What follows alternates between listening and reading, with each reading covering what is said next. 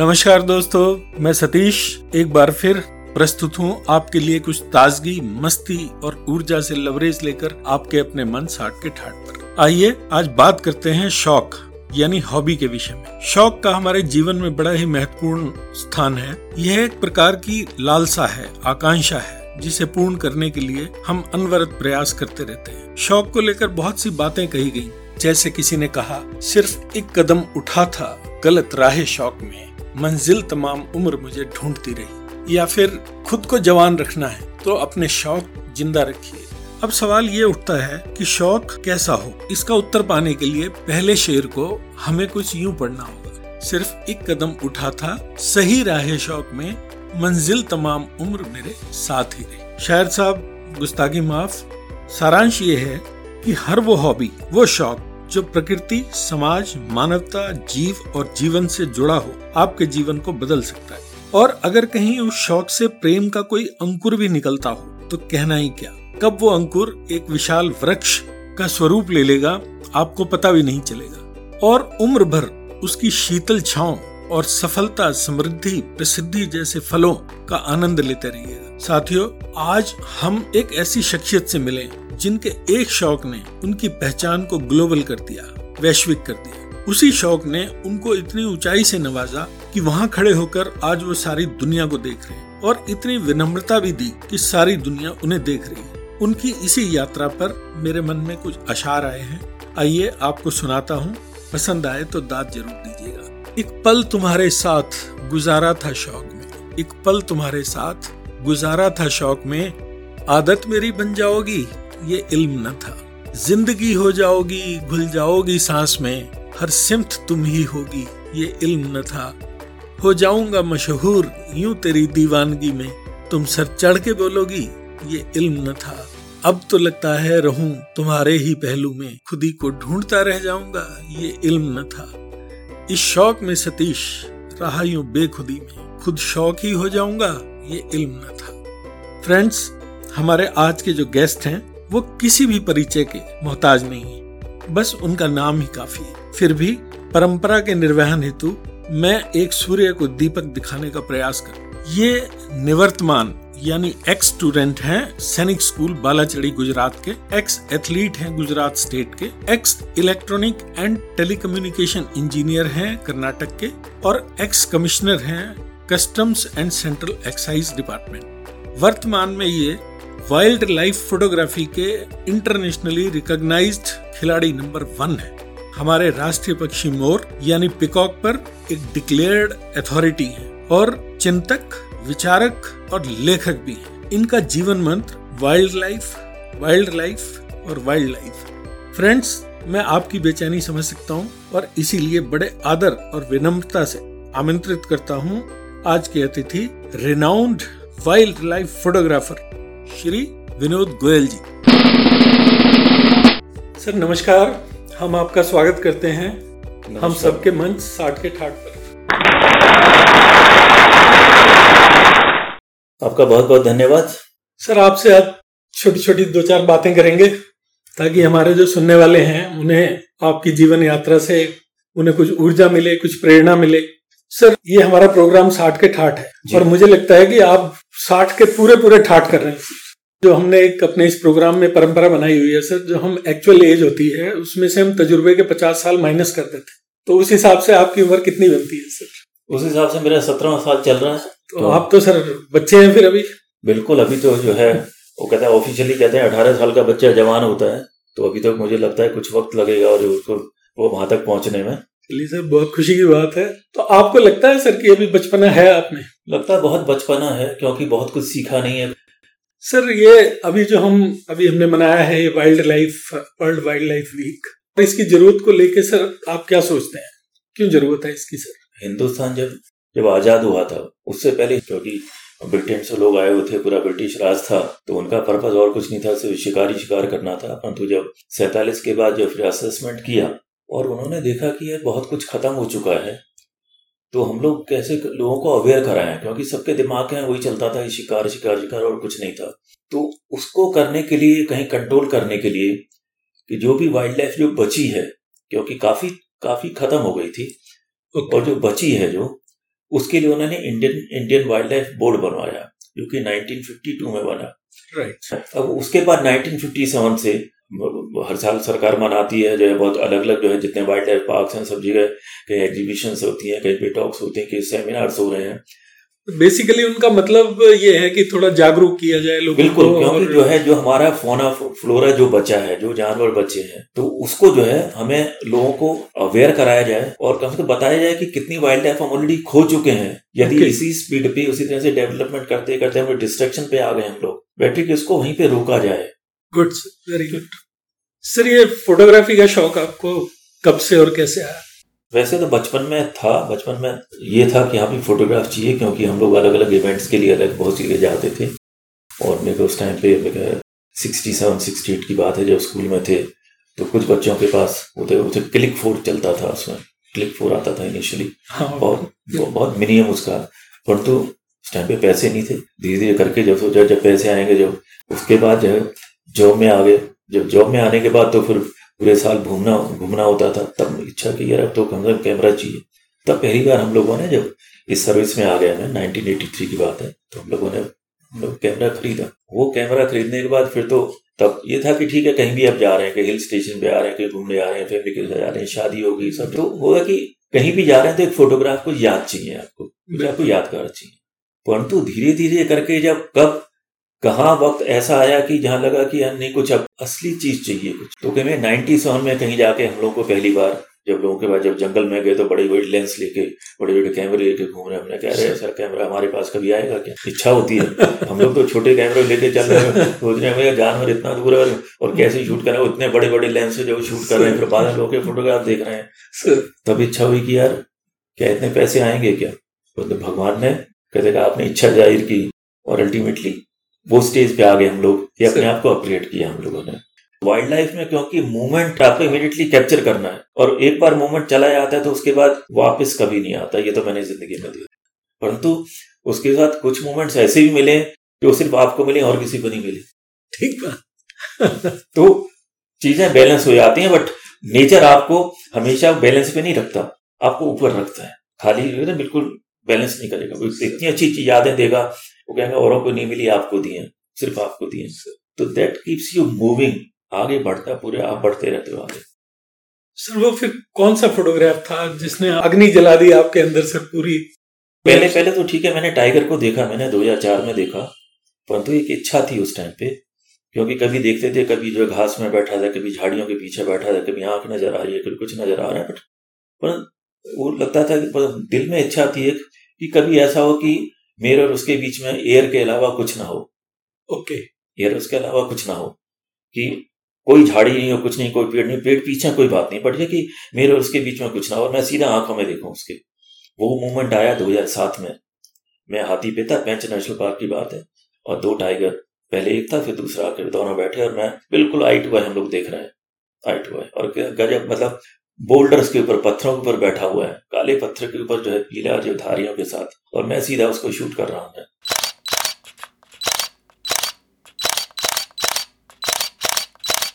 और उसके बाद वो फोटोग्राफ 2016 के अंदर, वो डब्ल्यू डब्ल्यू एफ़ के कैलेंडर पे आया।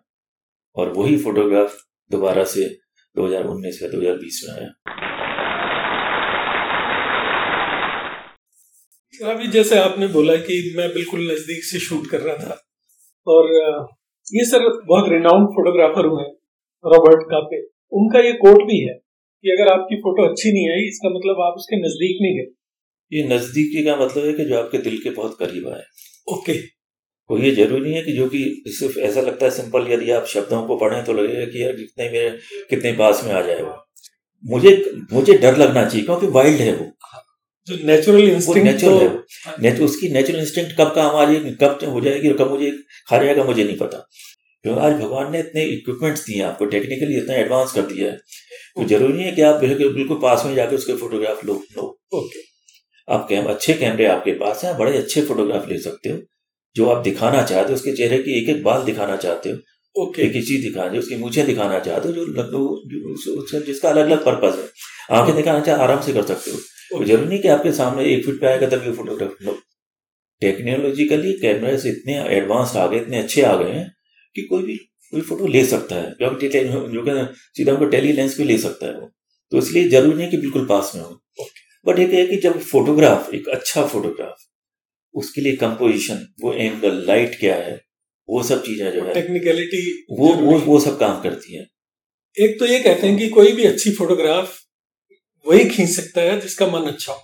आपके फोटोग्राफ देख के ये सिद्ध तो हो जाता है क्योंकि आपके सारे फोटोग्राफ्स यूनिक है। पर इस बात की तस्दीक क्या कभी मिसेस गोयल ने भी की सर? धीरे से आपके कान के पास बोला कि आप बहुत अच्छे दिल के इंसान मिसिस कभी कैमरा नहीं उठाती थी? बाकी तो ठीक है बच्चे कोई वीडियो उठा रहा है कोई वीडियो कर रहा है कोई स्टिल फोटोग्राफी कर रहा है मैं अपना ठीक है बिज़ी रहता ही था मैं। ओके। okay.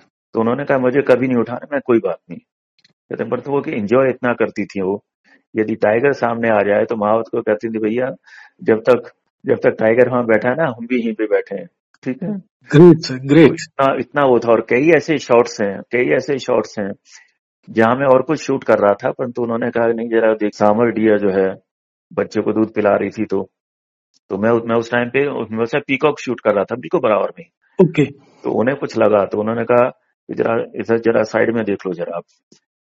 और वास्तव में जो है जब जो मूवमेंट हुई मतलब वो कहते हैं कि वो ज़िंदगी में ऐसी मूवमेंट है कि वो दोबारा दोबारा नहीं मिल सकती। ठीक है।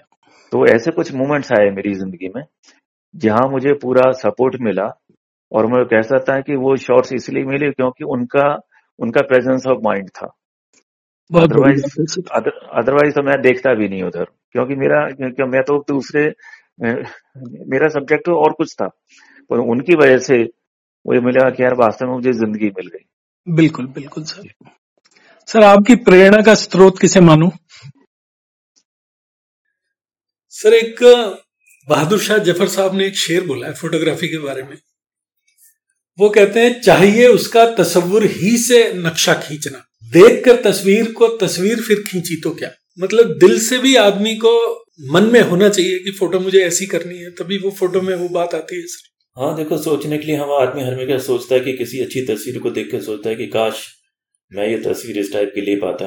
क्योंकि आप एक बहुत चीज़ों को देख के अपने दिमाग के इंप्रेशन बनाते हो। मुझे एक अच्छी पिक्चर चाहिए। जब अच्छी पिक्चर देखेगा तभी ये सोचेगा कि मुझे अच्छी पिक्चर चाहिए। ठीक है? जिसको लोग जाने। नहीं तो यदि आपके दिमाग में कुछ नहीं है और आप जाओगे आपको पता भी नहीं चला कि मैं कि वो तस्वीर अच्छी क्या है वो। ओके। अच्छा फोटोग्राफर बहुत कुछ सोच के जाता है वो। वो कहेगा मुझे एक अलग पिक्चर चाहिए, जो उससे भी अच्छी है, तभी तो लोग मेरे पास आएँगे. सर, आपकी फोटोग्राफी में दो बातें बहुत अच्छी हैं। एक तो आपके क्लोजअप्स लोगों को बहुत पसंद आते हैं, और एक आपने सर कुछ ऐसे फोटोग्राफ खींचे हैं, जो बिल्कुल पर्सनल हैं। आपने ऐसे ऐसे मोमेंट्स कैप्चर किए हैं, सर, जो जो, जिनको हम प्राइवेट मोमेंट्स कहते हैं उसको भी। तो क्या कभी ऐसा हुआ सर किसी शेर ने आपका रास्ता रोक के कहा हो कि गोयल साहब नौकरी करते हुए आपने इतनी रेड की दिल नहीं भरा जो आपने अब हमारे घर में भी रेड करनी शुरू कर दी? नो no डाउट मैंने जो है लोग यही कहते हैं कि आपने किसी की प्राइवेसी यदि यदि आपने इंसान की प्राइवेसी में आपने इंटर किया होता तो आपको जूते पड़ते। जूते पड़ते आपको पहली बात तो। और एक आपने एनिमल वर्ल्ड में आपने कि जो इतना प्राइवेट चीज़ों को दिखाया है।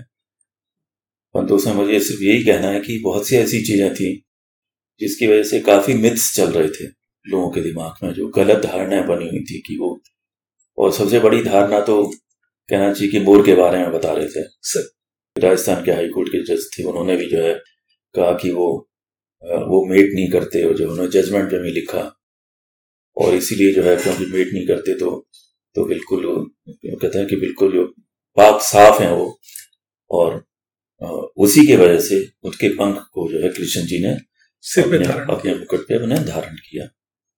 परंतु सवाल ये आता है कि हम लोग इतने साइंटिफिक वर्ल्ड में बात करते हैं सब कुछ देखते हैं हम लोग कि जब तक कोई भी दो इंसान या दो जानवर या दो लिविंग थिंग्स नहीं मिलते ठीक है तब तक जो है आगे की आगे की जनरेशन आगे नहीं आती आगे जनरेशन नहीं आती। तो मैंने भी क्या किया कि जब मैंने अपना, मैंने और कुछ नहीं करना, मुझे सिर्फ़ यही करना है। तो अपना कई साल मैंने इसी चक्कर में लगाए, अपने आप को स्टेशन कर लिया, देखा कि पीकॉक डांस कर रहा है मोट नहीं आती थी, चक्कर काट के चली आती मैं सोचता था कि वो मोमेंट आए कि वो कम से कम जो है वो मुझे प्रोसेस में देख पाऊँ। वो तीन साल कंटिन्यूसली मैंने अपना टाइम लगाया तो मुझे कहीं दो हज़ार सोलह में पहली बार मुझे कुछ मिला। एक आवाज़ आई मुझे कुछ लगा। बट मैं ढंग से क्योंकि घास में था तो ज़्यादा मैं क्लियरली किसी को मैं कह नहीं सकता था कि मैंने वो प्रोसेस देखा है। फिर दोबारा टाइम लगाया दोबारा कुछ मिला फिर भी प्रेजेंटेबल नहीं था। फिर तीसरी बार तीसरे अटेम्प्ट में मुझे कुछ लगा कि यस कि मैं कह सकता हूँ कि जो मैं कहना चाहता हूँ वो ऐसा है। ठीक। तो उसके बेस पे पहली बार आर्टिकल मेरा आया जो कि पंजाब केसरी ने हिंदी के दिल्ली में दिल्ली के पेपर ने कवर किया और कैप्शन दिया मोरनिया गर्भवती नहीं होती आँसू पीकर। क्योंकि अभी तक तो यही कॉन्सेप्ट था कि मोर डांस करता है अपने पैरों को देख के रोता है उसके आँसू निकलते हैं मोरनी उनको पीती है प्रेग्नेंट हो जाती है फिर बच्चे देती है। ये पूरी धारणा कहीं भी आप गूगल पे से पहले यही मिलता है कि इस टाइप की धारणा थी। ओके परंतु जब ये आया सामने जो उस आर्टिकल में ये बताया कि भाई नहीं बाकी जैसे जानवर और ये करते हैं उसी तरह से ये भी करता है परंतु ये इतने कम टाइम के लिए होता है कि उतने उतने कम टाइम में बहुत मुश्किल है उस चीज़ को कैप्चर करना और फिर दिखाना। बेसिकली आपने लोगों की मिक्स मैं उसको दूर दूर कर वो जो गलत धारणा है क्योंकि एक, एक गलत धारणा और भी थी लोगों के कि उल्लू जो है उल्लू को दिन में दिखता नहीं है। ठीक? ओके ये भी है। उल्लू को दिन में दिखता नहीं है। फिर मैंने वो भी दिखाया कि नहीं मैंने आठ बजे मैंने सबको देख रहा कि कैसे लेफ़्ट राइट सब वो कर रहा है। वो सब दिखाया मैंने। तो इस पर भी मेरा एक आर्टिकल आया था। Okay okay. वो भी उस पर भी आर्टिकल आ सर ये जो प्रोग्राम है इसको यंगस्टर्स काफ़ी सुनेंगे। और कईयों के मन में लालसा जागेगी आपसे बातचीत सुन के कि वो भी फोटोग्राफी की तरफ़ बढ़े थोड़ा। इसके लिए क्या ज़रूरी है? सर क्या आप मैं सिर्फ़ ये कहूँगा कि उसको इसको शौक इस शौक को शौक ही रखें। ओके। इसको प्रोफेशन में ना जाए क्योंकि हिंदुस्तान में आ, वो उससे पैसा नहीं कमा सकते। ओके। वाइल्ड लाइफ फोटोग्राफी का सबसे कॉस्टली है। सबसे कॉस्टली शौक है ये। जी। और उसको एक पैशन है तो ठीक है but it can't be made उसको प्रोफेशन बनाना मुश्किल है। बाहर की कंट्रीज़ में ठीक है कर सकते हैं आप। यूएसए वहाँ पे कर लीजिए यूरोपियन कंट्रीज़ में कर लीजिए। सर आपकी इंस्पिरेशन क्या है सर? आपको प्रेरणा किससे मिलती है? आपको एनर्जी किस चीज़ से मिलती है? एनर्जी तो मुझे लगती है सिर्फ़ जो कुछ है सब नेचर में है। नेचर से हम लोग आए हैं और और वापस नेचर में जाना है। जी। तो फिर क्यों शरीर को जो है पालना है? करना है तो नेचर के लिए कीजिए। क्योंकि हर एक चीज़ का ओरिजिन जो है वो नेचर ही है। जैसे आप कभी सर थकन और कभी इस चीज़ का अनुभव नहीं करते? मैं मुझे कभी इस काम में होता है ना कि जो कुछ काम होते हैं जो इम्पोज किए जाते हैं। जॉब होता है कि आप इम्पोज इम्पोज है। जी। परंतु ये है कि अपने आप अपने दिल से कर रहे हो आप। इसमें तो लगता है जितना हम लोग अपने आप को व्यस्त रखते हैं उतनी ज़्यादा ऊर्जा आपको मिलती है। वेरी गुड तो ये आपका बैटरी चार्जर है फोटोग्राफर डेफिनेटली मतलब लगता है कि मैं हर रोज जैसे कि दिल्ली में हूँ मैं जब तक मैं हर रोज जाके मॉर्निंग में पीकॉक को ना देखूँ और यदि कोई कहे नहीं यार क्या करोगे? कल ही तो देख के आए थे। मैं कह नहीं। जब तक मैं आज मैं नहीं देखूँगा तो मेरा दिन कैसे जाएगा? तो सवेरे डेढ़ दो घंटे तीन घंटे जो मेरे बीतते हैं वो तो पूरी मेरी बैटरी चार्ज हो जाती है और पूरे दिन मुझे पूरा लाइव रखती है। गुड सर फिर अगले दिन फिर दोबारा से चालू हो पर सर, ये मोर ही क्यों? उसकी सुंदरता आपको भाग या लोगों ने उस पर ध्यान नहीं दिया, इसलिए आपको लगा कि ये हमारा राष्ट्रीय पक्षी है और इतना सुंदर है, इसके ऊपर कुछ काम होना चाहिए। आपने तो बहुत कुछ समर्पित किया है मोर के ऊपर मुझे तो देखो, बचपन से कुछ सुंदरता मुझे अच्छी लगी और धीरे धीरे करके जब जो है लोगों की जब ये कहानी सुनी कि इस तरह से है कि उम्मीद नहीं करते और सब जो है पूरा तो सोचा कि नहीं, मुझे कुछ करना चाहिए कि जो कम से कम लोगों को एक सही रास्ता दिखाए। और जो सही रास्ते के चक्कर में मेरा रास्ता बदल गया। ओके। क्योंकि दुनिया को मैंने देखा कोई कोई आ, कोई टाइगर के पीछे है कोई लेपर्ड के पीछे है कोई जैसो लेपर्ड के पीछे कोई अलग एग्जोटिक जगह पे जा रहा है कोई हिमालयन रीजन पे जा रहा है कोई कोई कह रहा है टेंजिनिया जाना है कोई उधर जाना है बाहर जाना है वो शूट करने के लिए। मैंने कहा यहाँ पे इतना सुंदर पक्षी आज तक कोई किताब नहीं है कुछ नहीं है। कोई अच्छी पिक्चर की बात है कोई अच्छी पिक्चर नहीं है। और इतनी मिथ्स चल रही है उसको कोई सॉल्व करने वाला नहीं है। तो मुझे लगा कि मुझे इस पर काम करना है। कई बार तो मुझे लगा कि हो सकता है कि मेरे लिए उन्होंने फ़ील्ड छोड़ ओपन छोड़ दिया है। गुड सर और जब इतना ओपन छोड़ दिया है कि आज मैं इतना अंदर घुस गया हूँ बिल्कुल कि कहीं भी किसी को कोई अच्छी पिक्चर चाहिए। तो एटलीस्ट उनके दिमाग में ये है कि एक एक शख्स है इस ज़मीन पे। नहीं कुछ ना कुछ नया मिलेगा। सर एक और भी आ, मैं आपके कहीं किसी आर्टिकल में पढ़ रहा था क्या आप uncommon behaviour of common words ये एक मैंने सेंटेंस कहीं आपका पढ़ा।